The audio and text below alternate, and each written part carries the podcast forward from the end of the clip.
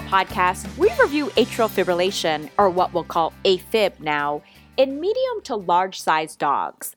Are there any other prognostic factors that we can look at when it comes to heart disease?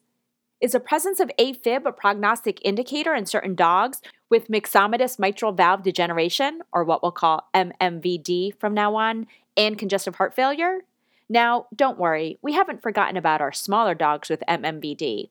If you treat a lot of smaller dogs with heart murmurs, you should read up on the EPIC study, by the way. Your pet owners want their dogs to live longer, and knowing what medications can help with that are important. Atrial fibrillation is more common in medium and large-sized dogs with congestive heart failure secondary to MMVD than in small dogs with congestive heart failure from MMVD. Atrial fibrillation occurs in congestive heart failure from MMVD due to electrical remodeling associated with structural changes within the myocardium. Negative effects of atrial fibrillation include irregular tachycardia, loss of atrial contribution to diastolic cardiac filling, decreased cardiac output, and decreased left atrial pressure, all of which can result in progressive cardiomegaly and decompensation to congestive heart failure. The prognosis for combined congestive heart failure and atrial fibrillation in humans is worse than for either condition occurring in isolation. Up to now, there was no reported data on the effect of atrial fibrillation on survival time in medium and large-sized dogs with congestive heart failure.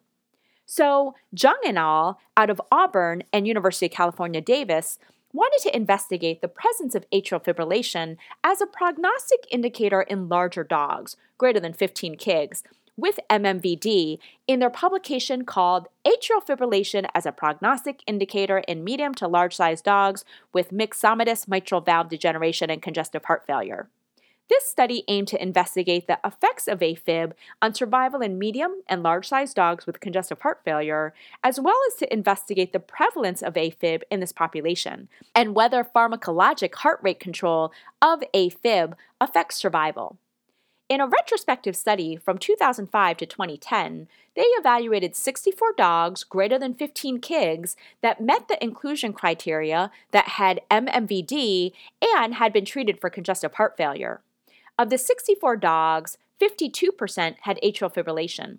In order to eliminate dogs that had dilated cardiomyopathy, dogs with a fractional shortening, or FS, echocardiographic parameter, less than 22% were excluded. In this study, exclusion criteria included all other forms of heart disease not classified as MMVD, dogs with lone atrial fibrillation, where there was absence of structural heart disease, concurrent ventricular arrhythmias, and concurrent systemic disease. Medications that were used to control the heart rate in these dogs included diltiazem, regular extended release, digoxin, and/or atenolol, alone or in combination with other drugs. Quote, adequate heart rate control, end quote, was defined as a heart rate less than 160 beats per minute on average on examination. The primary endpoint was defined as cardiac-related death or euthanasia. What they find in the study? Overall, the median age at the time of diagnosis of congestive heart failure was 11 years, with a range of 6 to 15, with a median body weight of 24 kgs. 50 dogs had left-sided congestive heart failure only, while 14 dogs had bilateral congestive heart failure. The most common medications used for treatment of congestive heart failure included furosemide in 64 dogs, enalapril in 59 dogs, and Pimobendan in 32 dogs. Other medications also included hydrochlorothiazide and spironolactone. 21 dogs had atrial fibrillation at the time of diagnosis of congestive heart failure, while 12 dogs developed atrial fibrillation sometime after diagnosis of congestive heart failure. Two statistically significant outcome variables between the atrial fibrillation group versus the non-atrial fibrillation group included differences in the median survival times and body weight. In the atrial fibrillation group, the median survival was shorter at 142 days as compared to 234 days in the non-atrial fibrillation group. As for body weight, the atrial fibrillation group had a median body weight of 28 kgs as compared to the non-atrial fibrillation group of 22 kgs. What was also notable was the effect of heart rate control treatment on survival time. The median survival time for dogs with poorly controlled heart rates of greater than 160 beats per minute was significantly shorter as compared to dogs that had control of tachycardia. In the 13 dogs that had their heart rate controlled, less than 160 beats per minute, survival was 171 days as compared to only 61 days in 20 dogs in uncontrolled dogs that had a heart rate of greater than 160. There was no difference in systolic function at baseline between these two groups. The median heart rate prior to antiarrhythmic treatment was 220 beats per minute with a range of 160 to 270. This study also found that heart rate control was better with diltiazem and digoxin combination therapy with a median heart rate of 144 versus the diltiazem alone with a median heart rate of 180. The median survival time for dogs treated with a combination of both diltiazem and digoxin therapy was significantly longer, 130 days, versus diltiazem alone, which was only 35 days. Only 3 dogs in this study received atenolol for heart rate control, which was inadequate in all 3 dogs. So, what do we take away from this VETgirl podcast?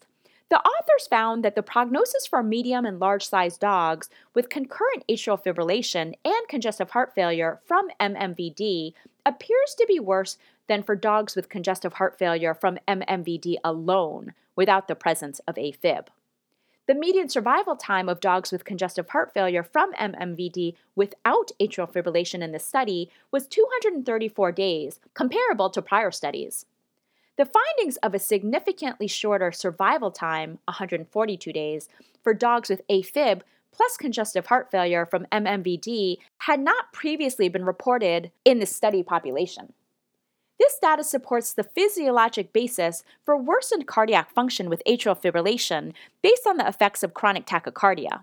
However, the lack of a detectable difference in systolic function between the atrial fibrillation and non-atrial fibrillation groups in this study suggests that the worsened prognosis with AFib may specifically be secondary to other factors, such as lack of atrial contribution to filling, etc., associated with the arrhythmia.